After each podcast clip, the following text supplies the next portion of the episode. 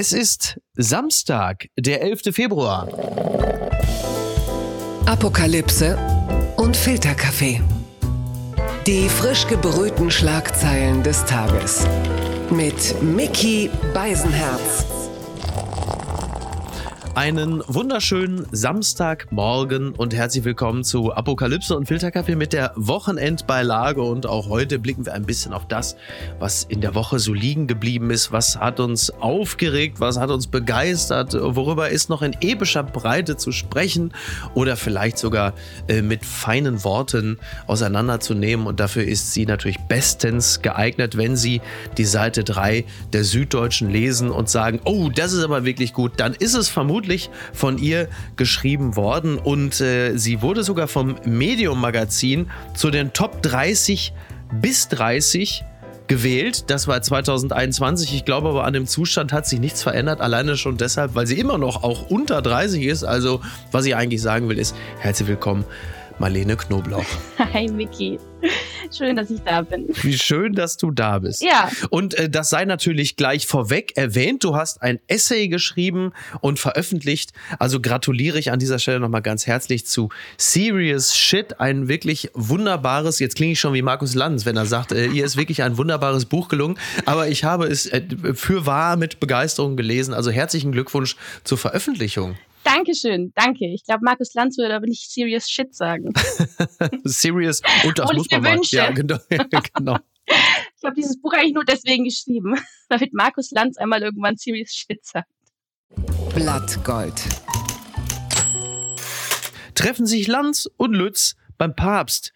Ein Buch über Benedikt den 16. ist erschienen in der Süddeutschen Zeitung, also ist es nicht erschienen, aber in der Süddeutschen Zeitung, da schreibt Willi Winkler über dieses Buch. Der 16. Benedikt ist noch nicht heilig gesprochen, da kriegt er schon ein Buch an die Rewe-Kasse. Unser letztes Gespräch verfasst haben es ein Talkshow-Superstar plus ein Sachbuch Gott und der Artikel beginnt mit äh, dem hier. Oskar Wiener, eines der wenigen echten Genies, die das vergangene Jahrhundert hervorgebracht hat, gab 1979, als Arno Schmidt starb, seinem abgreiferischen Buch den abgreiferischen Titel Wir möchten auch vom Arno Schmidt Jahr profitieren. Markus Lanz und Manfred Lütz wollen auch profitieren. Ihr neues Buch bringt anlässlich des Todes von Josef Ratzinger ein letztes Gespräch und so weiter und so fort. Das ist schon, also dieser ganze Text ist, also wie sagt man so schön, herrlich bösartig. Aber ich, also ich habe nichts gegen Markus Lanz und ich habe überhaupt nichts gegen äh, Manfred Lütz. Viel mehr habe ich dann schon gegen Josef Ratzinger und ich finde es einfach, ich fand diesen Text einfach wahnsinnig witzig. Absolute ähm. Zustimmung. Also das Buch kann gar nicht mehr dieser Rezension gerecht werden. Es ist, ja. so ein Genuss, das zu lesen und ähm, ich finde das auch immer so ein ganz klischeehaftes Etikett. Es war bitterböse, eine bitterböse Satire. Ja. Aber es ist wirklich ein ganz, ganz, ganz schöner äh, satirischer, bissiger Text. Ja. Auch dieses, ähm, er ist durchzogen von Meditationsräumen, dieser Text. Also mhm. die, die Landschen Meditationsräume, da, da hatte ich eigentlich schon einige Phasen im Kopf von ja. Er schreibt ja unter anderem, äh, dieses letzte Gespräch, so viel muss jetzt schon verraten werden, ist von sagenhafter Belanglosigkeit. Es fand 2018 statt, hat aber eine Vorgeschichte. Das letzte Gespräch begann in einer Talkshow, berichtet Lütz im Buch und fährt fort. Wieder einmal konnte ich bei Markus Lanz ein neues Buch vorstellen und äh, da schreibt dann Willi Winkler, dass äh, Markus Lanz die einzige populäre Büchersendung im deutschen Fernsehen gewesen sei, bis Lanz zum Entsetzen deutscher Buchverlage nur noch über Corona und die Ukraine diskutieren wollte. Das allein finde ich so gut, weil es in der Tat das absolute, das absolute Leid sämtlicher Verlage schildert, die natürlich früher pausenlos so Typen wie äh, unter anderem ja auch mich dahingesetzt haben, die sich gefreut haben, dass sie dann irgendwie ihr Buch vorstellen konnten. Und jetzt sitzen da plötzlich wirklich nur noch Lauterbach oder jetzt natürlich derzeit äh, Ex-NATO-Generäle, dass man nur so als Side Note und dann halt eben dieses Buch, das basiert auf einem Gespräch, das Lütz und Lanz irgendwann mit Josef Ratzinger geführt haben und das jetzt also wem genau dienen soll, Marlene? Es dient einigen Ratzinger Ultras, würde ich sagen. Die, aber ich fand das schon auch ganz schön krass, dieses Buch so schnell rauszuhauen. Er ist ja gefühlt gestern gestorben. Ja. Äh, jetzt, jetzt es dieses Gespräch schon zu lesen. Ich bin mir nicht ganz genau, welche Erkenntnisse, also das scheint ja von philosophischen Erkenntnissen zu triefen. Ja. auch dieses Zitat, der Mensch wird immer ein tiefes und unergründliches Rätsel bleiben. Also Weisheiten vom Papst, die man so nie gehört hat, nie erwartet hätte. das ist absolut richtig. das muss man auch sagen, gnadenlos hochstilisiert von Markus Lanz und äh, Lütz da.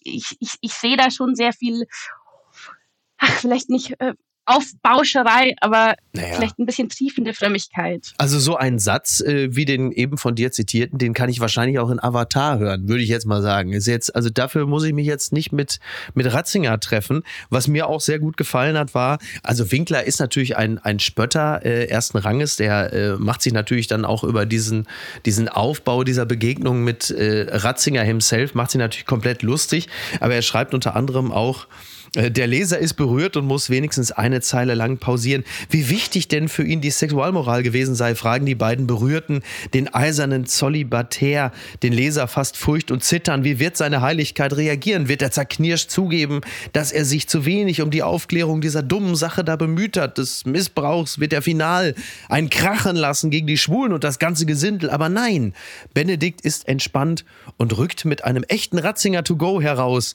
Es habe ihn nie besonders interessiert, sagt er. Er findet ohnehin, dass viel zu viel über Sexualität und Sexmoral Moral gesprochen werde. Na, dann ist doch gut, oder? Und das ist einfach alles wirklich, das ist wirklich einfach, ist, ist einfach schön. Ich muss sagen, die Stelle, die Stelle hat mich auch sehr an Helge Schneider erinnert mit, ähm, ja, das interessiert mich nur ein Scheißdreck äh, ja. bei Maischberger über äh, Identitätspolitik. Und ja. äh, ungefähr so ist die Aussage von Ratzinger. Ja, das hat mich noch nie sehr interessiert. Sexualmoral, diese ja. Missbrauchsskandale, da wird so viel drüber geredet. Ja, die Kirche ist was, äh, was Höheres, das schwebt. Also da, da vereinen sich vielleicht dann Helge Schneider und, und Ratzinger auch wieder. Obwohl ich das Gesamtwerk von äh, Helge Schneider wirklich deutlich mehr schätze. Absolut. Also, nein, nein, nein, nein. Also so etwas wie Meisenmann ist Ratzinger leider nie eingefallen. Nein, ja? das leider nicht. Bitte empören Sie sich jetzt. Beyoncé Live 2023, das sind die Ticketpreise. Der Rolling Stone informiert, Tickets gibt's für 70 bis 199 Euro im Ticketmaster Presale, VIP-Pakete für fast 3000 Euro. Ja, ähm, Beyoncé kommt äh, für drei Konzerte nach Deutschland. Im Juni tritt sie in Köln, Hamburg und Frankfurt auf. Am Donnerstag, den 9. Februar, da startete der Ticketmaster Presale, also die Renaissance Welttour. Und die Preise dafür sind äh, ordentlich aber auch nicht weiter ungewöhnlich, oder? Und jetzt natürlich die Frage, also ich weiß, bei der Süddeutschen, da ist das Gehalt üppig, trotzdem kommst du ins Grübeln. Also wenn, dann würde ich mir natürlich eine Pressekarte organisieren. natürlich. Wofür hat man denn diesen dämlichen Und darüber noch schreiben, ja, natürlich. So. Das ist ja äh, der Vorteil einer Feuilletonistin, äh, im Gegensatz zum Gehalt. Aber ich komme tatsächlich ins Grübeln, äh, vor allem, weil man über das offizielle Renaissance World Tour VIP-Laminat laufen darf. Äh, ja, das da ist geil. Package. Ja. Das ist der Wahnsinn, was es da für Packages gibt. Also diese VIP-Packages gab es ja auch bei, also gibt es ja inzwischen auch bei Helene Fischer oder so, mhm. weil man sagen muss, das ist ein bisschen abgespeckter. Ja. Da muss man aber aufpassen. Wenn dann teilweise auch noch das Wiener Schnitzel ausfällt. Ja, ne? Also wir haben ja noch die Bilder, also Thoughts and Prayers. Wir haben ja teilweise wirklich äh, entsetzte Menschen, ja. die also Insta-Stories gepostet haben vom Helene Fischer-Konzert, wo in der quasi VIP-Lounge das Schnitzel aus war oder so. Da haben sich die Menschen teilweise bis heute nicht von erholt. Ja, da zahlt man 300 Euro, fährt äh, einmal quer durch Deutschland und dann ist das Schweinekotelett aus. Ja. Und dann läuft auch noch Helene Fischer, ne? Zu allem Überfluss. ja. Exakt. Und dann regnet es auch noch. Ja, das auch noch. Ja. Muss man sich mal vorstellen. Ich glaube aber ganz ernsthaft, dass das schon auch ganz schön gefährlich ist, diese sauteuren Tickets, ja. weil damit die Erwartungshaltung der Zuschauer ins Unermessliche wächst. Das kannst du eigentlich schon fast gar nicht mehr befriedigen, diese Erwartung, die du hast. Ähm, ja. Was soll der Künstler da noch machen? Er ist am Ende einfach nur ein Musiker und am Ende ist das ein Konzert. Vielleicht ist es aber auch so, dass die Überhöhung äh, solcher Künstler und Künstlerinnen schon so weit vorangeschritten ist, dass die Fans einfach schon glücklich sind, dieser Person angesichtigt zu sein oder im selben Raum mit äh, dieser äh, ja schon grenzgottgleichen Person zu sein, dass die Performance, sagen wir mal auch, da reicht es schon mittelmäßig zu sein, dass man am Ende sagt, ja, aber ich war da. Ja. Das ist ja schon, also alleine die Anwesenheit oder, oder sich dieselbe Luft oder die Aerosole zu teilen mit einem Superstar in einer solchen Halle, weist dich ja schon als Person aus, also das ist schon als Statussymbol Symbol gelten darf. Also die Befürchtung liegt so ein bisschen nahe. Ja, was natürlich auch wieder total schade ist. Ähm, man soll den Künstler ja auch ein bisschen an der Kunst, sondern dem, was der oben auf der Bühne macht, äh, beurteilen. Ja. Und natürlich auch gleichzeitig, wenn man dann irgendwie sich so konzentriert auf einzelne Künstler und diese Megaisierung von diesen großen Stars dann irgendwie vorantreibt, also die meisten Konzerte bleiben ja halt leer und, und es gibt immer noch sehr viele Künstler, die ihr Touren absagen oh ja. und ähm, kleine Konzertbühnen, Indie-Bühnen, wo eben keiner mehr hingeht. Ja. Das ist äh, eine Tendenz, die ich nicht so gut finde. Nee, das, das ist auch äh, beklagenswert. Äh, also klar, Beyoncé ist natürlich jetzt wirklich das absolute Extrembeispiel, diese Pakete. Also du hast es gerade schon angerissen. Das teuerste Paket kostet in der Stichprobe laut Rolling Stone äh, rund 3000 Euro. Dafür bekommt man bei der Pure Honey on Stage Risers Front Row Experience unter anderem, ich habe es nur zitiert, es tut mir leid, unter anderem Sitze in der ersten Reihe, eine eigene Bar plus zwei Getränkemarken. Und jetzt wird's wichtig, ein eigenes Klo. Das, das, jeder, der mal auf okay. einem Konzert war, weiß, dass das wirklich, da bin ich hellhörig geworden, da dachte ich, okay, Maybe I should give it a shot. Und wie du gerade richtig sagtest, man darf für das offizielle Renaissance World Tour VIP-Laminat laufen. Und das ist aber natürlich schon wieder des Kaisers neue Kleider. Ne? Das Weil das ist wirklich kurz vor Wandtattoo. Ja. Das finde ich, find ich toll. ähm, super. Darf man es eigentlich auch rausreißen? Das wäre ja eigentlich, weißt du, wie Fans, wenn ja. sie irgendwie eine Meisterschaft miterlebt haben, wie sie Stücke des Rasens rausreißen. Also wenn du dir jetzt irgendwie was von dem VIP-Laminat rausreißen darfst und du ersetzt vielleicht dein Klickpaket Parkett zu Hause dann durch einen Quadratmeter von diesem VIP-Laminat, da ist es nicht ein Widerspruch in sich VIP-Laminat. Das klingt so ein bisschen wie Edeljeans von Kick, wo man sagt, das ist doch irgendwie, oder? Ja, warum nicht Parkett oder Stuck oder irgendwas? Äh, oder? Ja. Vielleicht dürfen sie es nicht mitnehmen, aber sie könnten ihre, ihren Hausrat mitbringen, einmal auf dieses VIP-Laminat legen, also wie in der Grabeskirche, die Leute einfach einmal kurz dieses Laminat berührt haben. Kommen wir mal zu einer Person, die ähm, wahrscheinlich bei sich zu Hause auch bereits VIP-Laminat verlegt haben dürfte. Ganz weit vorne. Krasses Glück Kürsat Yildirim genannt, Chico war drogenabhängig und kleinkriminell. Dann gewann er fast 10 Millionen im Lotto und der Stern hat ihm eine Geschichte äh, gewidmet. Nicht nur äh, der Stern, sondern es gibt auch eine Doku. Ne? Wir wissen ja, die Verzahnung von Gruner und Jahr und RTL geht also also ist im Grunde genommen Akemade Wiesen, wie man in München äh, ungefähr sagt. Und wieder einmal äh, geht diese Rechnung voll auf, denn es gibt nicht nur einen Bericht im Stern, sondern auch ein RTL-Spezial am 9. Februar lief das. Ich äh, verfluche mich selbst, denn ich habe es verpasst. Aber ich gehe davon aus, ich werde es bei RTL Plus noch gucken können. Und das klingt jetzt ironisch, ist aber ernst gemeint. Ich finde es wirklich, traue ich jetzt wirklich gerne gesehen, weil ich diesen, diesen Typen wahnsinnig spannend finde. Also spannend auf eine Art. Ich, ich komme ja aus dem tiefsten Ruhrgebiet. Das heißt, die Dortmunder Nordstadt ist mir nicht fremd. Alleine schon, weil ich häufiger mal mit der Bahn fahre und dann äh, im Dortmunder Norden zusteige. Äh, ich habe auch schon im Dortmunder Norden mal auf der äh, Baustelle gearbeitet und äh, die Dortmunder Nordstadtliga sei an dieser Stelle herzlich gegrüßt. Ist ein fantastisches Fußballprojekt. Also ich, diese Gegend liegt mir durchaus am Herzen und dort ist eben dieser Chico äh, zum Millionär geworden und der Stern hat ihn begleitet. Äh, Chico hat mittlerweile mittlerweile 40 sehr, sehr teure Daunenjacken, mehrere Uhren und mehrere Sportwagen. Ähm, ist diese Geschichte von Chico, ist das etwas, was auch äh, fürs Feuilleton taugt, Marlene? Ja, ich glaube schon. Ich finde, der Stern hat da auch diese schöne äh, zentaurenhafte Beschreibung. Er sei halb Mensch, halb Daunenjacke. Das geht schon in die richtige Richtung, würde ich sagen. Ja. Ähm, für mich hat das Ganze natürlich auch großes Tragödienpotenzial es gibt das sehr viele Lottogewinner, gerade wenn sie davor kein Geld hatten, die danach genauso arm oder noch schlimmer mhm. verschuldet waren als davor. Ja. Und als ich mir da diese Ausgaben von Chico mal durchgerechnet habe, äh, mit seinen 40 Launenjacken und dem Safe, wo er irgendwie 20 Uhren drin liegen hat und jede Woche einmal zur Bank geht und dann die Uhr wechselt in dem Safe. ich habe dann mal so kurz überschlagen mit dem Ferrari und dem Porsche. Mhm. Puh, vielleicht sollte er bald mal irgendwie das Geld anlegen. Er hat aber, er hat aber, glaube ich, schon, also das muss man äh, der Fairness halber sagen, er hat wohl auch schon was angelegt, also ähm, Immobilien gekauft, ich glaube auch in der Türkei. Und er hat äh, auch eine Mandel, er hat in eine Mandelfarm investiert. Also ähm, okay. Ja. Okay, Chico ist geliebt. Ja, ja, ja. Ich, weiß nicht, ob, ich weiß nicht, ob das das richtige Attribut ist, aber er ist zumindest, er ist jetzt zumindest nach allem, was wir beurteilen können, vielleicht zumindest einen Schritt weit entfernt von gar nicht gewieft. Also irgendwo dazwischen irgendwo äh, bewegt es sich. Ja. Was, was mir sehr, sehr gut gefallen hat, das war ein Kommentar, ähm, leicht paraphrasiert zum Thema sagen wir mal, Verantwortung im Straßenverkehr, weil er äh, hat da gesagt, dass er also natürlich auch ein bisschen gucken muss. Er fährt ja schnelle Autos und da auch ein bisschen schauen muss, dass er da nicht allzu sehr aufs Gaspedal drückt und dass er natürlich auch äh, am Leben hängt und da verantwortungsbewusst Auto fahren muss. Also bei 300 km/h ist Schluss. gedacht, okay. Nicht 350, ne? nee, 300. Ja. Da ist Schluss. Finde ich klasse. Ja. Also da muss man einfach auch mal sagen, große Klasse, äh, so, gute Reise. Oh, ich dachte, du wärst längst tot. Der offene Brief also ich sag's wie es ist. Ich habe also locker jetzt zwei Wochen von niemandem einen offenen Brief äh, gelesen, keine Petition.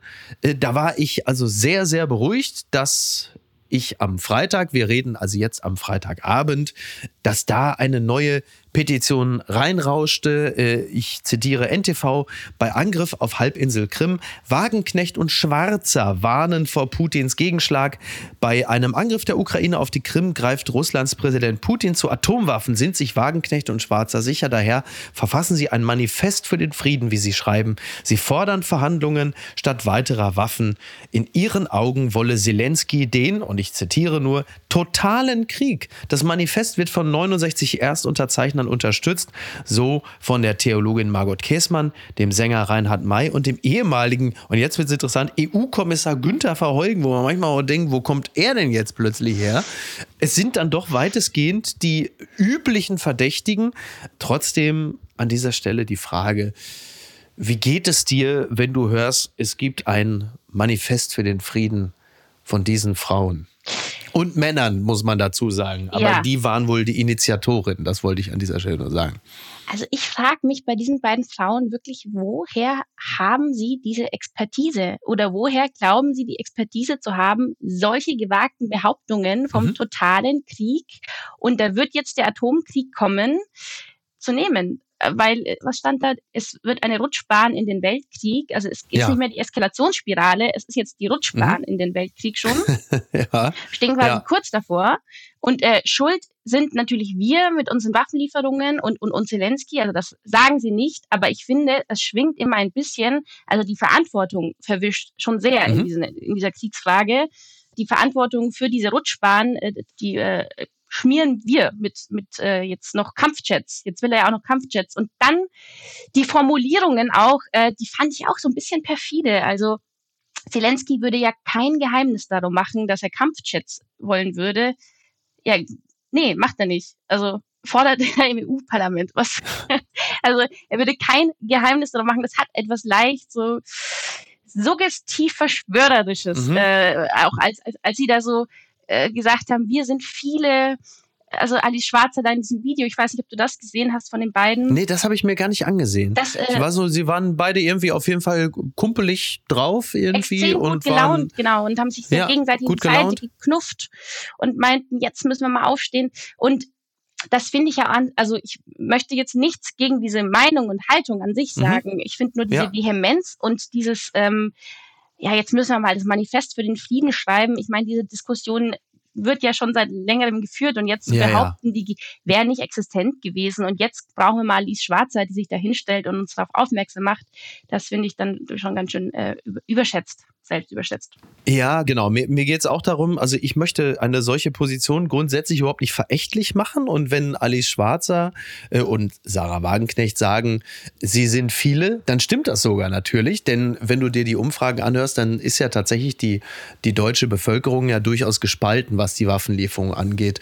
Und was sicherlich nicht ganz vorteilhaft ist, wenn es darum geht, die deutsche Öffentlichkeit zu beruhigen, was die Eskalationsdynamik angeht, dann ist es natürlich schon so, dass es äh, angefangen hat mit Helm. Gut, das war nicht besonders glücklich, muss man der Fairness halber sagen.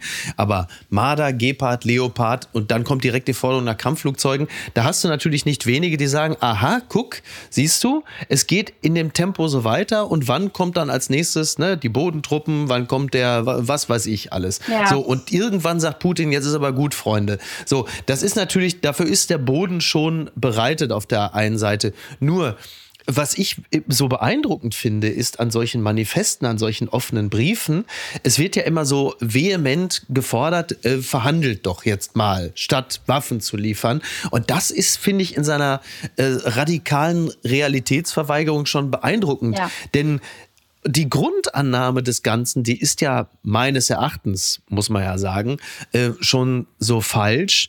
Denn also die Verhandlungen sind ja nach allem, was wir zu wissen glauben, am Ende der Waffenlieferung und nicht am Anfang. Denn es gibt ja nichts zu verhandeln, wenn auf der einen Seite jemand das Gefühl hat, ich gewinne hier gerade und ich hole mir das. Also jemand, der irgendwie äh, beim Pokern einen Royal Flush in der Hand hat, der sagt ja niemals, wisst ihr was, Freunde, komm, ist okay, setzen wir uns hin und wir teilen uns die Kohle. Der sagt natürlich, ja, ich lege jetzt die Karten auf den Tisch und dann gehe ich hier gleich mit allem vom Tisch. Und solange er nichts zu verlieren hat, wird er natürlich, also das ist doch, finde ich, so einfachste, äh, nennen wir es jetzt mal blöd, so Kriegsmathematik, dass jemand, der alles gewinnen kann, nicht freiwillig sich an den Tisch setzt und sagt, so, wie kommen wir jetzt hier sauber aus der Nummer raus?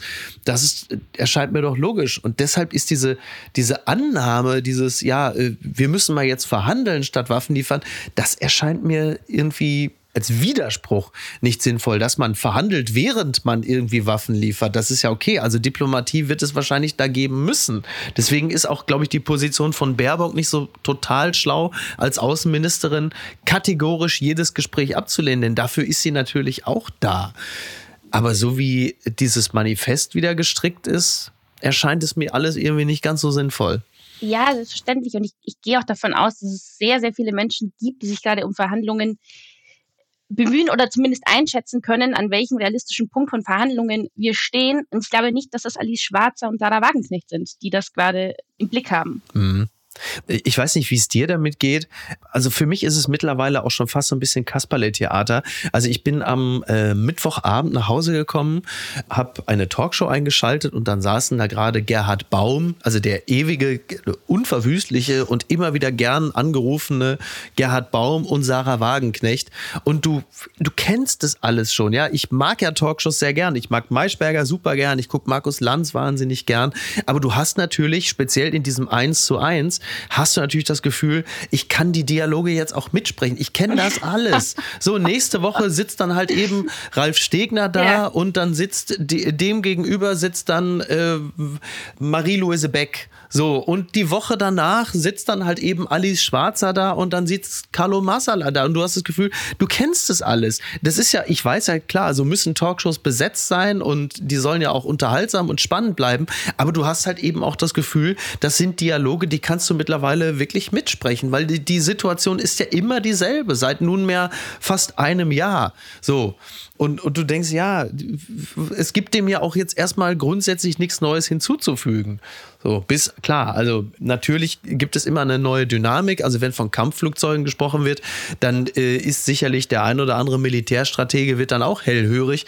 Aber im Kern sind äh, die Positionen von beiden Lagern weitestgehend klar und äh, ich habe jetzt nicht das Gefühl, dass es derzeit einen, einen großen Erkenntnisgewinn gibt.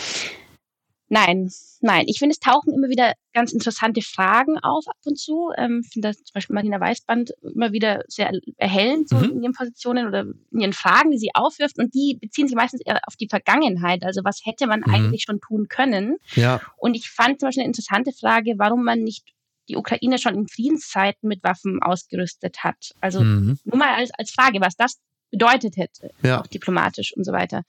Oder ob das vielleicht sogar kriegsverhindert hätte sein können, ich weiß es nicht. Aber diese Diskussion finde ich jetzt interessanter, ja. als zum zehnten Mal äh, äh, Wagenknecht versus Baum zu hören. Das hat mich traurig gemacht. Zum Tod von Burt Bacharach, der Soundtrack fürs Glück, so schreibt Claudius Seidel in der FAZ. Ja, Burt Bacharach ist ja gerade eben gestorben mit 94 Jahren und ähm, Seidel schreibt unter anderem, und wo man die ersten Takte lang vielleicht nur Leichtigkeit erkannt hat und dann eine scheinbar selbstverständliche und unkomplizierte Lebensbejahung, da erkennt man beim dritten oder vierten seiner Songs, also vielleicht beim traurig lebensbejahenden Walk on By oder beim ironisch lebensbejahenden Trains and Boats and Planes, wie unendlich kompliziert und kühn es gewesen sein muss, diese Musik zu komponieren, zumal in einer Zeit, den 60er und 70er Jahren, als jeder, der eine Gitarrenseite um einen ganzen Ton ziehen konnte, sich für einen Rebellen hielt und jeder, der den kalifornischen Lebensstil feierte, sich als Spießer beschimpfen lassen musste. Ich weiß nicht, ist äh, die Musik von Burt Bacharach dir in irgendeiner Form geläufig oder womöglich sogar nahe? Ja, sie war mir näher, als ich äh, wusste. Ich gehöre ja auch zu dieser Generation, die sehr viel Playlists hört und mhm. Radio und ich, ich, kannte ihn schon. Ich wusste aber bei vielen Songs nicht, dass er sie geschrieben hatte. Ja. Zum Beispiel Say a Little Prayer von Aretha Franklin, eins meiner mhm. Lieblingssongs. Ja. Und da würde ich äh, zum Beispiel widersprechen, weil ich finde da die ersten Takte, die sind magisch. Ich kenne wenige Songs, die wirklich in den ersten Takten so eine Wärme entfalten. Ja der, der Chorus ist nur halb so gut wie die ersten Takte dieses Songs. Stimmt, wie lustig, ja, würde ich zustimmen. Ja. Sehe ich, sehe ich genauso, ja.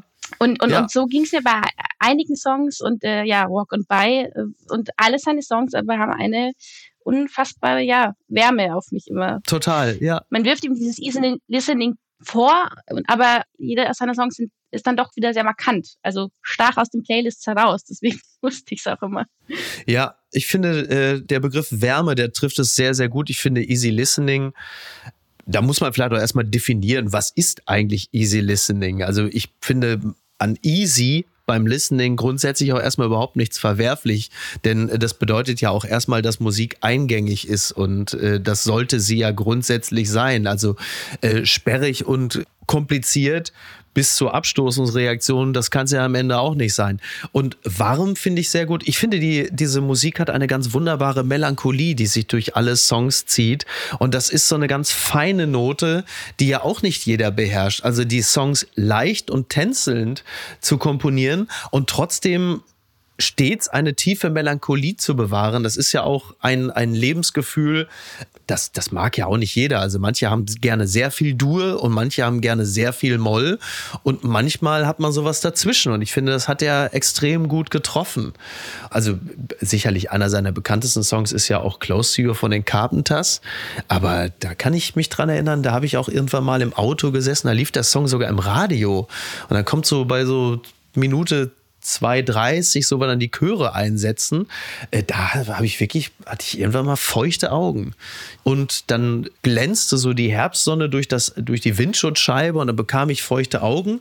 Und dann sah ich ganz kurz im Innenspiegel des Autos dass Nasenhaare von mir in der Sonne glänzten und das war dann im nächsten Moment kam mir der Gedanke, du brauchst einen Nasenhaarschneider. Damit war dann diese romantische Melancholie, dann war dieser ganze Zauber aus diesem Moment auch schon wieder verflogen. Aber ähm, ja, ganz tolle Musik und äh, was Seidel äh, noch sehr schön geschrieben hat, er beschrieb eine Situation vor äh, elf Jahren, als Barack Obama äh, Burt Bacharach zu einer Hommage ins Weiße Haus geladen hatte und wo so große und unterschiedliche Musiker wie Stevie Wonder, Sheryl Crow Lyle Lovett ohne großen Beweisdruck vorsangen, wie gegenwärtig, wie zeitgemäß diese Musik geblieben war. Und neben Burt Bacharach saß der Präsident und gab deutlich zu erkennen, dass er, wenn er nur könnte, eine Politik machen würde, zu welcher Bacharach-Songs der richtige Soundtrack wären. Finde ich eine ganz, ganz tolle Beschreibung. Mir auch sehr, sehr gut gefallen. Absolut von Claudius Seidel, dem Burt Bacharach des Feuilleton. Die unbequeme Meinung. Ist Eskapismus eine Lösung wird äh, diskutiert in deiner Süddeutschen Zeitung und zwar von Susanne Wahabsadeh und Werner Bartens. Und äh, Susanne Wahabsadeh schreibt, Flucht ist gut für die Seele. Eskapismus ist das Gegengift zur Wirklichkeit und wird nur gebraucht von jenen, die an dieser Wirklichkeit auch teilnehmen. Also ein ganz klares pro dem Eskapismus und sie schreibt, für manche funktioniert Eskapismus nur, wenn noch erkennbar ist, was uns Sorgen macht. Krimis kanalisieren Ängste, Karnevalszüge blenden Politik nicht aus. Sie machen sich über sie lustig. Der meistgesehene Film in den deutschen Kinos ist derzeit Avatar, The Way of Water, ein Film, in dem eigentlich fast durchgehend Krieg herrscht. Für manche Menschen ist das genau richtig. Eine Verwandlung der Wirklichkeit, in der das Gute triumphiert. In vielen Ländern ist allerdings gerade der gestiefelte Kater ein letzter Wunsch noch angesagter. Da heißt es dann eher albern, macht es Spaß und ähm, die Ukraine äh, einarbeiten und all das, das dann wiederum eher nicht. Also Eskapismus ist gut. Werner Bartens wiederum sagt, äh, Eskapismus ist Kapitulation vor der Selbstbezogenheit. Gerade in Krisenzeiten sind jene gefragt, die sich der Wirklichkeit nicht verschließen. Also zum Beispiel auch die, die ehrenamtlich arbeiten. Und jetzt die Frage an dich, was ist denn in dieser Zeit das Richtige? Ich finde, das ist gar nicht so einfach, Eskapismus zu definieren, weil äh, ich glaube, wovon Werner Bartens da spricht, also ich bin, sehe mich eher auf dieser Werner Bartens Seite mhm. auf jeden Fall. Mhm. Ich stehe diesem Eskapismus eigentlich kritisch gegenüber, aber ich glaube nicht dem, von dem Susan spricht, weil es gibt einen Unterschied, ob ja. ich mal abends ins Kino gehe und mir den gestiefelten Kater anschaue oder ob ich zwei Wochen nach Madeira fliege, weil äh, mein Job so anstrengend war und ja. jetzt brauche ich erstmal wieder ähm, Sonne, weil wir also Me-Time, bisschen Me-Time, ein bisschen die Work-Life-Balance wieder in Ordnung äh, schrauben. Das ist auch mal eine Frage des Geldes auch. Wer kann sich diesen Eskapismus eigentlich leisten? Ja.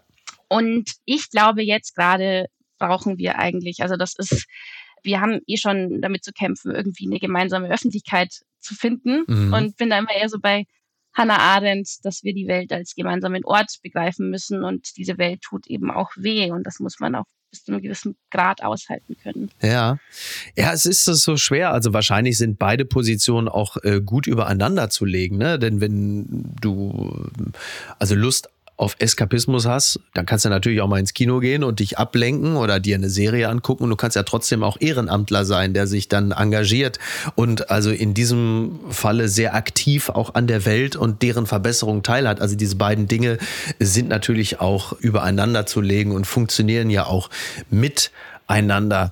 Andererseits äh, sehen wir ja auch, dass dieser Eskapismus, wie wir ihn vor allen Dingen in sozialen Netzwerken erleben, äh, für die Menschen ja auch wahnsinnig wichtig ist. Also du siehst ja auch, mit welcher Vehemenz und Leidenschaft die äh, Karnevalsrede von Marie-Agnes Strack-Zimmermann geteilt und diskutiert wird und wie da über die CDU und Merz und wie man sich dann da förmlich wundtextet, wo man denkt, sag mal, habt ihr alle den Arsch offen? Habt ihr mal gesehen, was in der Türkei und in Syrien ja. gerade los ist? Ja. Aber die Wahrheit ist, auch diese Dinge laufen natürlich parallel und werden von den Menschen wahrscheinlich auch gleichzeitig gesehen und wahrgenommen. Aber man ist dann auch ganz froh, wenn man sich mal über banale Dinge dann kurz auslassen kann und sei es nur die Baggerfahrerin, die Prinz Harry defloriert hat. Also das, das muss wahrscheinlich auch so sein, oder? Bis zu einem gewissen Grad ja, aber wenn dann CDU-Politiker anfangen und irgendwelche ähm, Chefreporter sich so über, also so ernsthaft dann äh, wieder zu streiten, das hat ja dann auch wenig Lustvolles und wenig Spielerisches gehabt, teilweise, ja, ja. sondern war dann auch wieder so ernsthaft, ja. dass es dann schon wieder ein bisschen, finde ich, diesen äh, Relief-Charakter definitiv verloren hat dadurch. Ja, das, das ist wahrscheinlich auch einfach ein, ein Signum dieser Netzkultur, äh, aber irgendwie auch wieder so wahnsinnig deutsch, dass also selbst sowas wie Karneval natürlich mit einer unglaublichen Ernsthaftigkeit diskutiert wird, wo man sagt, worüber reden wir jetzt hier, wo wir gerade mal im Karneval abbiegen? Ich weiß, ich habe vor ein paar Jahren mal äh, für den Stern einen Text geschrieben, da ging es um diesen dämlichen Karnevalsauftritt von AKK als Putz Putzfrau und wo sie da sagte, ja. ja, schaut mal nach Berlin, die Latte Macchiato Fraktion mit den Toiletten, wo du denkst, ja, also richtiger, richtiger Kackwitz, immer schon gewesen, aber ich habe auch einen Artikel darüber geschrieben, weil da war sie damals noch Parteichefin der CDU und da habe ich sie schon fast in die Nähe von Volksverhetzung gerückt, wo ich im Nachhinein auch denke, also auch wirklich sagenhaft dämlich. Also das ist dann auch manchmal so ein bisschen so die die Selbstüberhöhung äh, der Journalisten und Journalistinnen, die dann auch da gleich wahnsinnig was reingeheimnissen wollen, als will sie da die, die Parameter der Gesellschaft komplett nach rechts verschieben. Nein, es ist halt einfach wirklich ein super old-fashioned Kack-Gag über Unisex-Toiletten und mehr auch nicht. Und dann denkst du auch manchmal, wenn du jetzt das wieder siehst, diese ganze Strack-Zimmermann-Rede und Merz und so, äh, also Aber über irgendwas muss man ja auch schreiben, ne? Ja, natürlich, natürlich. Ich würde mir das dann ein bisschen mehr, also der Humor könnte schon besser sein, als auf allen Seiten. Ja. das könnte man sich mal vornehmen.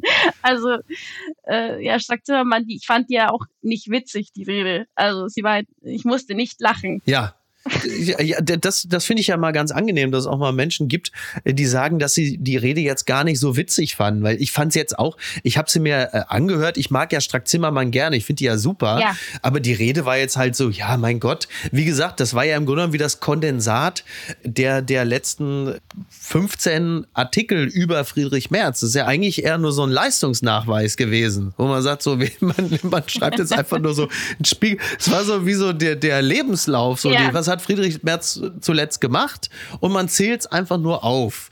So. Und was mir bei dieser Rede, weil wir jetzt gerade drüber äh, sprechen, was mir echt gefehlt hat, war auch so ein bisschen die Leichtigkeit. Also ein Roast ist ja auch leicht ja. und tänzelnd. Ja. Und das war es natürlich, mal abgesehen von ein, zwei frotzelnden Attributen, natürlich auch nicht. Ne? Wenn du so ein Rant oder ein Roast schließt mit, die CDU sollte sich für ihn schämen, dann ist es natürlich ein Moralisieren, das eigentlich nicht das Wesen eines Rants ist, denn der macht Leute ja eher freundlich umarmend nieder. Und das war es in dem Sinne ja nun auch nicht. Nein, also ich hätte mir dann gewünscht, dass eigentlich so ein CDUler dann auf die Bühne geht und oder Friedrich Merz himself und dann wie so diesen Eight Miles Move macht an diesem Schlussduell, äh, wo Eminem quasi alle Vorurteile und Beleidigungen, die sein Gegner gegen ihn hat, selbst erstmal ausspricht und sagt, ja, du hältst dich für das und das und du sagst, ich bin der und der und so und so bin ich. Ja und, und damit entwaffnet. Das fand ich ja. immer so einen sehr guten, gelungenen rhetorischen Trick damals. Diesen habe ich gemerkt. Also, also statt Marshall Mathers einfach ja, Master Merz, ja? ja, einfach einmal zurück, ja, sich den ganzen Mal stellen und dann nicht irgendwie sich so öffentlich beschweren und so eine Schnute ziehen. Das war schon sehr uncool. Blattgold.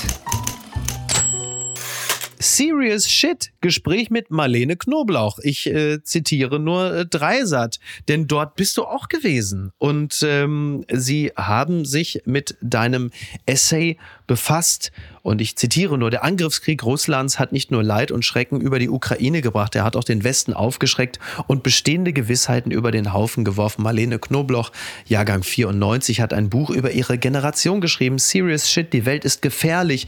Und warum wir das erst jetzt merken, ist ein persönlicher Essay über sich und ihre mit Millennials. Der 24. Februar war ein Wendepunkt. Er hat das Leben fundamental verschoben, vor allem für Menschen um die 30. Sie leben in einer Blase in dem Wissen, am Ende der Geschichte aufgewachsen zu sein, schreibt Knobloch. In einer harmlosen, uninteressanten Zeit. Kleine Störfeuer gab es zwar schon, etwa die Klimakrise, doch das Grundgefühl, dass Geschichte das Privileg der Älteren ist, blieb. Ja, ist es so? Also ist es, bist du vorher in dieser Gab es diese Erschütterung vorher nicht in dem Sinne? Nein, es gab natürlich Erschütterungen und es ist nicht so, als hätte ich jetzt äh, den süßesten Dornröschenschlaf gehabt in den äh, 10er ja. Jahren. Aber was es eher so gab, war so ein, äh, so ein fröhlicher Fatalismus. Also ähm, man hat eher so ein bisschen, es war sowieso alles schlimm, schon immer. Also Anne-Mai Kantereit hat schon immer so vor sich hingesäuft und ähm, ohne dass sie jetzt das persönliche Leben so wirklich bedroht hat. Und ähm, mhm. ich fand schon, dass jetzt äh, der Kriegsbeginn äh, was war, was fundamental andere Bedingungen in meinem Leben geschaffen hat, also um mich herum. Also wo, wo ich ja. Reaktionen von Politikern, äh, von der westlichen Welt äh, mhm. noch nie so gehört hatte. Das waren einfach völlig neue Nachrichten für mich ja. schon von da. Von, ja. Und dann natürlich auch dieses Gefühl auf einmal, äh, könnte jetzt hier ein Atomkrieg losgehen oder hm. der dritte Weltkrieg oder plötzlich macht man sich mal Gedanken, was ist eigentlich diese NATO? Äh, Moment mal, wo ist jetzt die Grenze? Ähm, das waren alles Fragen, die für mich komplett neu waren. Ja, ja. also das war der, der Schock, an dem ich jetzt schon komplett realisiert habe, jetzt geht die Zukunft äh, nochmal anders los. Ja, jetzt ist es bei mir so, äh, ich, ich bin ja, oh Gott, fürchterlicher Satz, aber er ist ja nun mal einfach sehr, sehr wahr. Ich bin ja ein paar Jahre älter als du. Insofern habe ich ein ähnliches Gefühl schon mal empfunden und das war 2001, also 9-11. Das war sicherlich für Menschen, die wie ich Jahrgang 77 oder von mir aus auch Jahrgang 71 oder Jahrgang 83 sind, das war so ein Erschütterungsmoment, in dem du schon gemerkt hast, okay, die Welt ist dann tatsächlich ein bisschen, also Baerbock sagt, wir sind in einer anderen äh, Welt aufgewacht. Das stimmt natürlich so nicht, denn äh, die Welt war immer schon so, nur wir sind jetzt aufgewacht. So, sie hätte auch einfach sagen können, wir sind aufgewacht, weil die Welt war ja schon so.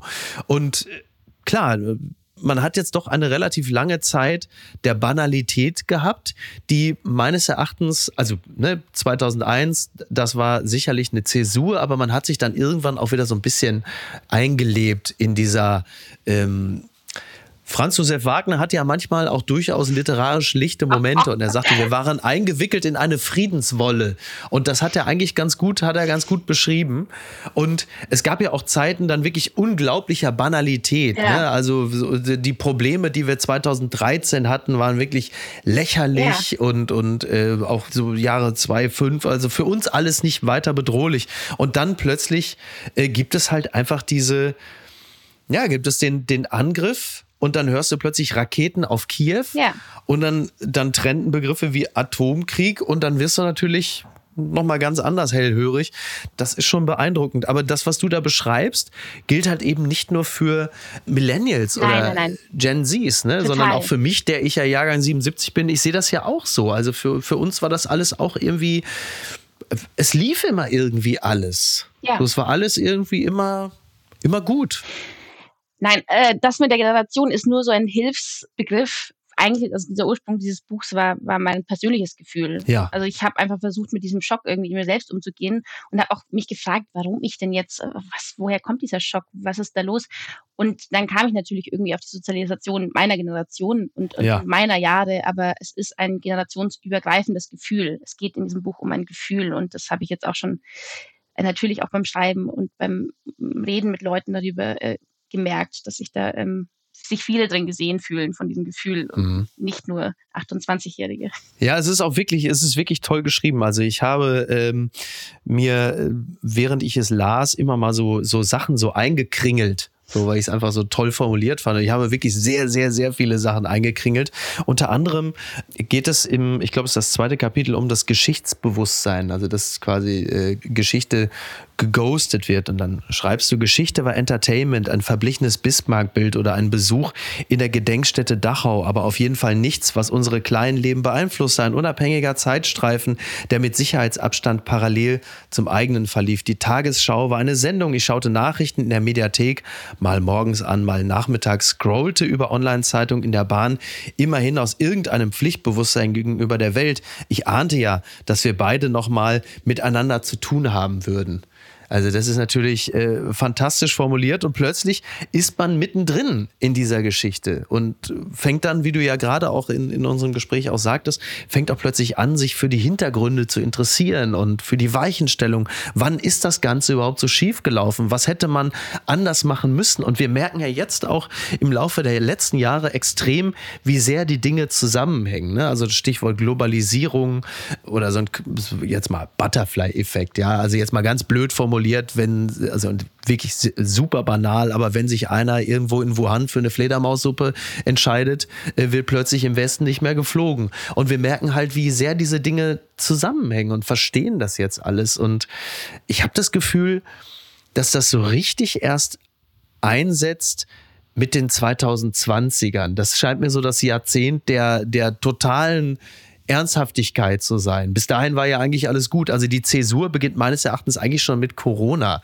weil es so richtig reingerumst ist. Ja, wobei eine Zäsur natürlich für mich auch immer was, was Momenthaftes hat. Mhm. Ich glaube auch, das ist das Besondere an dem 24.02.2022, äh, dass wir einen Tag haben und diese Ereignisse oder dass auch Corona natürlich war das, das war auch eine Krise, die wir, die sich sehr plastisch auch für uns ereignet hat. Ja. Gleichzeitig waren viele dieser Momente irgendwie schwerer wahrzunehmen, schwerer zu fassen, schwerer in einen Zusammenhang zu bringen. Also all die Anzeichen, die es ja gab, um Putin ein bisschen besser zu verstehen und was er vielleicht vorhat, ähm, die ich mir auch, also ich hätte ja auch ein anderes Bild von Putin haben können. Einfach, ähm, wenn ich Zusammenhänge hätte bilden wollen und können. Aber das ja. ist, ähm, ich glaube, äh, eine fragmentierte Zeit gewesen und natürlich immer noch. Der Trick der Woche. Do you know how to behave? Are you sure how to text, tip, ghost, host and generally exist in polite society today? Ein äh, wirklich sehr, sehr schöner Artikel in The Cut. Den hatte mir, den hatte mir meine Frau noch geschickt. Die war auch total begeistert, fand es sehr witzig. Dann habe ich es dir noch geschickt. Äh, es sind dann, ich glaube, so rund 140 Punkte. Ja. Also ein, ein wirklich extrem hilfreicher Leitfaden. Neue Regeln für, ich zitiere nur, Friends and Lovers, Strangers and Others, Going Out and Staying In, Tipping, Work, The City, Parenting, Posting and Texting. Also wirklich so alle wichtigen Teilbereiche des Lebens und des sozialen Miteinanders. Welcher, welcher Bereich hat dich besonders interessiert? Mich hat vor allem dieses äh, with strangers, also diese, dieser Umgang wieder ja. mit, äh, weil das fällt mir schon auf, wie das bei mir selbst auch total eingerostet ist während Corona. Ja. Äh, dass man echt teilweise in den Laden stiefelt und so sagt, ja, äh, zwei Schnitzel. Ohne Hallo, ohne Tschüss, also so als wäre der Menschen also würde man einfach draufklicken. Also man ist schon so gewohnt, irgendwie so, so direkt Dinge zu kriegen. Ja. Und wo einen, also wo mich dann der Verkäufer irgendwie angeschaut hat, Servus erst einmal. Ach so, ja, das macht er dann aber also, schon, ja? ja? ja? natürlich. Und dann ist, ja. ich war ich selbst so erschrocken, um Gottes Willen, was ist aus mir geworden? Ist es so, dass du äh, soziale Codes verlernt hast oder ist es immer noch die aerosolsparende Art der Kommunikation, weil jedes Hallo, jedes äh, Servus, jedes Tschüss ist ja auch ein Ausstoß von Aerosolen und insofern also kann ich da nur vorwarnen, also ganz gefährlich. Ich glaube ja. Äh, vielleicht hat das, ich weiß nicht, ob das mit den Aerosolen zu tun hat, aber es hat auf jeden Fall was damit zu tun, dass man sich irgendwie von Menschen fernhalten wollte und das jetzt mhm. gar nicht mehr, also dass ja Begegnungen so kurz wie möglich zu halten. Ja, das stimmt. Ja. Aber ich habe dann schon gemerkt, als ich dann letztes Jahr in LA war und das war die erste Reise wieder und dann gehe ich, ich meine, die Amerikaner sind sowieso äh, unfassbar nett und und und so, so diese kennst kennst ja diese Friendliness. Ja. Und die Verkäuferin fragt mich, hi, how are you? und dann fange ich an zu reden, so, well, I'm fine, you know, I'm just a little hungry. I was like walking, you know, it was like so hot, so chaotic LA, and you have all the junkies on the streets. Und das hast du alles, hast du alles erzählt. Und ähm, ich habe dann einfach nur an dem Gesichtsausdruck gemerkt, dass ich da was ganz Merkwürdiges mache und äh, da ist mir dann aufgefallen, oh Gott, gut. Achso, das hat sie dir aber schon, also mit, mittels ihres äh, Gesichts schon, also schon. Ja, das Lächeln ist so gefroren und sie hat einfach nur so, oh wow. Okay. Okay. Good for you, good for you. Das finde ich aber interessant, weil dieses Hi, how are you ist mir jetzt, als ich im Januar in Australien war, natürlich auch von den auch ein wenig kalifornisch daherkommenden, mhm. weil sehr gut gelaunten, freundlichen Menschen natürlich auch andauernd. Ähm, und ich kann damit auch nur bedingt gut umgehen, weil wir Deutschen haben ja auch dann die Eigenschaft und gar nicht immer so gute Eigenschaft, äh, so unglaublich ehrlich sein zu wollen. Also diese, diese sehr oberflächliche Freundlichkeit und dieses äh, gespielte Interesse wird ja von uns Deutschen oft auch als so wahnsinnig negativ wahrgenommen, weil es ja so unaufrichtig ist. Und wir kontern dann wiederum mit einer sehr aufrichtigen Ehrlichkeit, die aber in Deutschland ja auch häufig bedeutet, dass man völlig unerwünscht Kritik äußert oder sehr viele negative Dinge äußert, wo äh, sehr viele Menschen, egal ob Kalifornier oder auch Perser, sagen, das wollen wir gar nicht wissen. Lüg mich einfach an und sei nett, sei freundlich. Wir werden uns sowieso nie wieder begegnen oder so.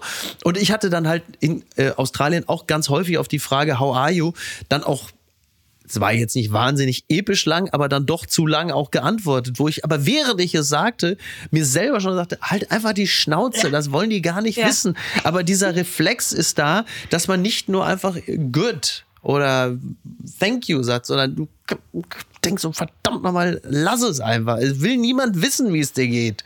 Sag einfach gut und geh weiter. Übrigens ja auch einer der Tipps, genau. die hier ja dann auch gegeben werden. Die ne? habe ich mir aufgeschrieben. Also sind so, sind wirklich sehr schöne Sachen. Auch hier zum Beispiel so Punkt 27. The proper response to being told something you already know isn't I know, it's you're right.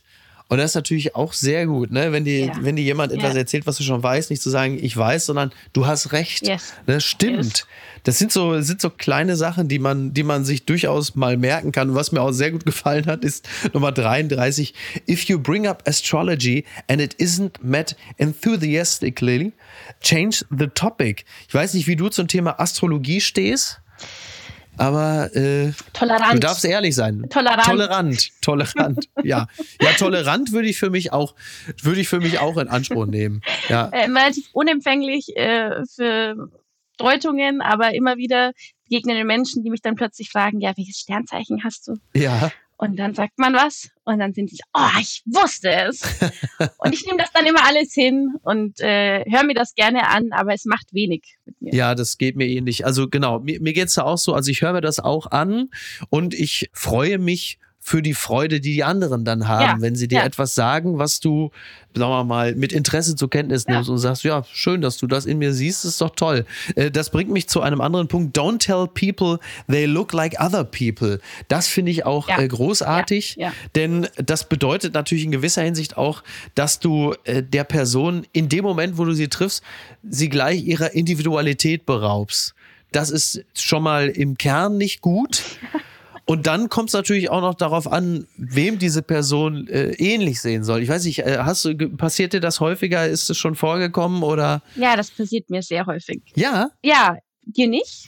Doch, doch. Das ist natürlich eine äh, einzigartige Entscheidung, aber. Nein, nein, nein, nein. Bei mir, bei mir ist es ja so, also mir wird sowas dann ja häufig auch im Internet mitgeteilt. Ja. Also wenn, keine Ahnung, irgendwo äh, Ulrich Mattes einen Film dreht, dann kann ich mit ziemlicher Sicherheit sein, dass irgendjemand mich wieder addet bei Twitter und sagt, äh, was machst du denn da gerade? Sowas halt. Ja, solche, solche Geschichten. Ich finde das ja auch ganz witzig. Also das ist ja, oder wenn es dann halt irgendwelche Phänotypen gibt, also irgendwelche, sagen wir mal, Best-Ager mit Rollkragenpullover, da bin ich mir relativ sicher, dass das wird dann, das wird dann schon kommen. Ähm, ich zitiere an dieser Stelle mal eine Begegnung, die meine Frau hatte und sie war, also selbstironisch wie sie ist, hat sie es mir natürlich auch gerne erzählt. Sie sagte, sie hatte mal irgendeine Person getroffen. Ich glaube, es war auch irgendwie so in LA oder so. Sie ist ja viel auf Reisen und dann sagte sie, hey, you look like that famous singer. Äh, und dann dachte sie natürlich auch schon, okay, wer könnte das denn sein? Uh, like, uh, what's her name? Amy Winehouse. Und dann dachte sie auch, ja, Dankeschön, dass ich wie diese wirklich komplett fertige, drogensüchtige äh, Frau äh, aussehe. Das ist doch mal ein ja. schönes Kompliment. Mich hat ja. mal äh, jemand mit äh, der jungen Christiane F. verglichen. Ach. Toll. Hat sich jemand neben mich gesetzt. Auch irgendwo in Berlin. Er war auch schon so ein bezogenes Kaliber äh, von Mann und er meinte, du erinnerst mich an die junge Christiane F. was, für ein, was für ein schönes Kompliment. Toll. Ja. Vor allen Dingen, also jetzt muss man dazu sagen, Christiane F. hat, wenn man äh, ihren Lebenslauf so betrachtet, jetzt nicht so wahnsinnig viele richtig gesunde Phasen in ihrem Leben gehabt. Aber bei der jungen Christiane F., da kann man also mit Bestimmtheit sagen, die hat nun wirklich jetzt, also die wäre schwer zu versichern gewesen, sagen wir es mal so. Ja, ja. ja. Und den Punkt nehme ich noch raus hier, den finde ich auch sehr schön. Listening is not the time for you to silently rehearse what you want to say next.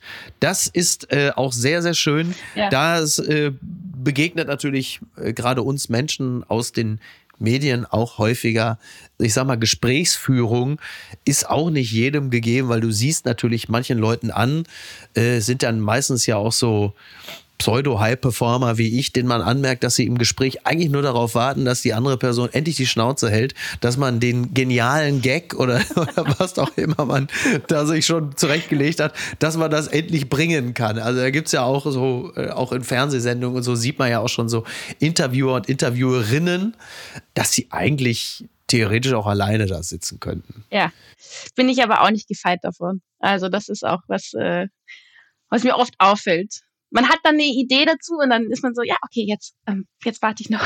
Ja, ja. Aber was, was, was man, also ja, was einem immer selbst auffällt und was ich mir auch aktiv wieder versuche äh, abzutrainieren, äh, man so mhm. Elite. Ja vergesst den Gedanken, den du gerade hattest, hör zu, delete it. Ja, ist, äh, also ich kenne das natürlich auch, das ist ja klar. Ja. Also, dass man natürlich äh, für das ein oder andere Gespräch, also gar nicht sich jetzt von langer Hand was zurechtgelegt hat, aber es gibt natürlich den Moment, dass so im Laufe eines Gespräches, dass das Gegenüber irgendein Wort ja. sagt und dann fällt dir natürlich schon ein super Gedanke ein, ein super Gag oder was weiß ich. Und genau das, was du sagst, dann muss man sich in dem Moment selbst zügeln und auch selbst Maßregeln, dass man sagt, nee, du verwirfst das jetzt einfach und hörst jetzt einfach weiter zu. Äh, Im besten Falle kommt dann ja vielleicht sogar etwas noch Besseres dabei raus, als der Gag, den man sich zurechtgelegt genau. hat. Und es entsteht womöglich sogar ein Gespräch. Ja, Aber es muss ja nicht mal ein Gag sein. Ich glaube, das ist so eine Art von FOMO, dass man einfach total Angst hat, jetzt das perfekte Gespräch zu verpassen. Äh, oder ja. dass man jetzt diesen Gedanken nicht, nicht geäußert hat. Und dann ist er weg. Ja. Um Gottes Willen. Ja, das ist, das ist tatsächlich so. Ich habe ab und zu, das kennst du ja jetzt speziell in dieser Situation, da du ein Buch veröffentlicht hast, ja vermutlich auch, dass man dann schon mal das ein oder andere Interview äh, führt mit Menschen. Und es gibt äh, sehr gute Interviews. Also ich erinnere mich immer sehr gerne an die Gespräche mit Sebastian Dalkowski von der Rheinischen Post. Der hat immer super Interviews geführt. Das hat immer wahnsinnig Spaß gemacht, weil es wirklich ein Gespräch gewesen ist. Da hat dann äh, der Interviewende seinerseits auch wirklich immer sehr lustige Gedanken gehabt und auch einfach sehr gute Antworten auf das, was ich gerade gesagt habe. Es war aber wirklich ein Gespräch. Und dann gab es halt wiederum Interviews mit äh, Publikationen, wo du einfach gemerkt hast, da hat dann äh, der Interviewer oder die Interviewerin einfach nur Punkte abgehakt und hat sich deine Antwort auch gar nicht wirklich angehört, weil dann einfach nur auf den Zettel geguckt und was kommt als nächstes. Das erkennst du dann an so Antworten wie natürlich, selbstverständlich. Ja, ja, korrekt. Oder so, weißt du, wo du ja, denkst, ja, ja, du hast überhaupt nicht zugehört, sondern du hakst halt einfach ja. nur ab. Und es ist auch einfach total wurscht, was man gesagt hat. So. Ja dann, dann sage ich das jetzt mal so, dann danke ich für das Gespräch.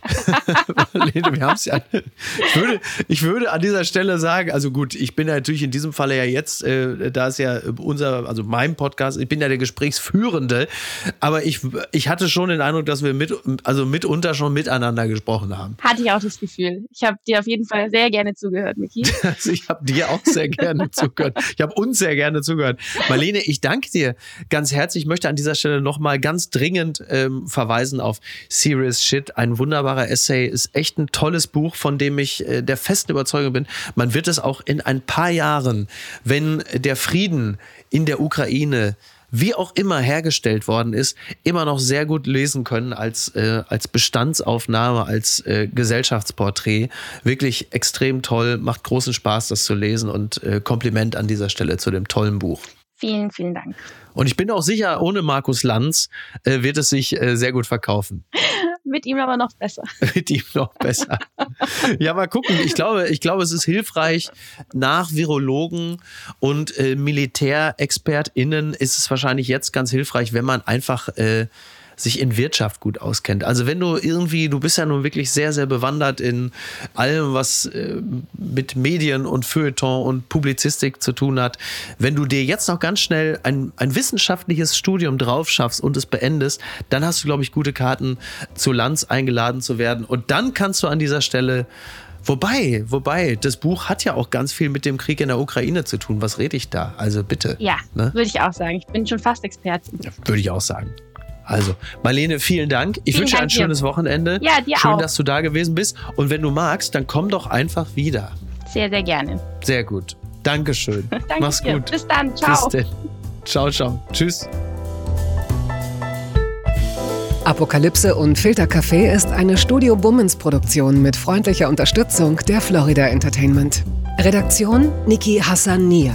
Executive Producer Tobias Baukhage. Produktion Hanna Marahiel.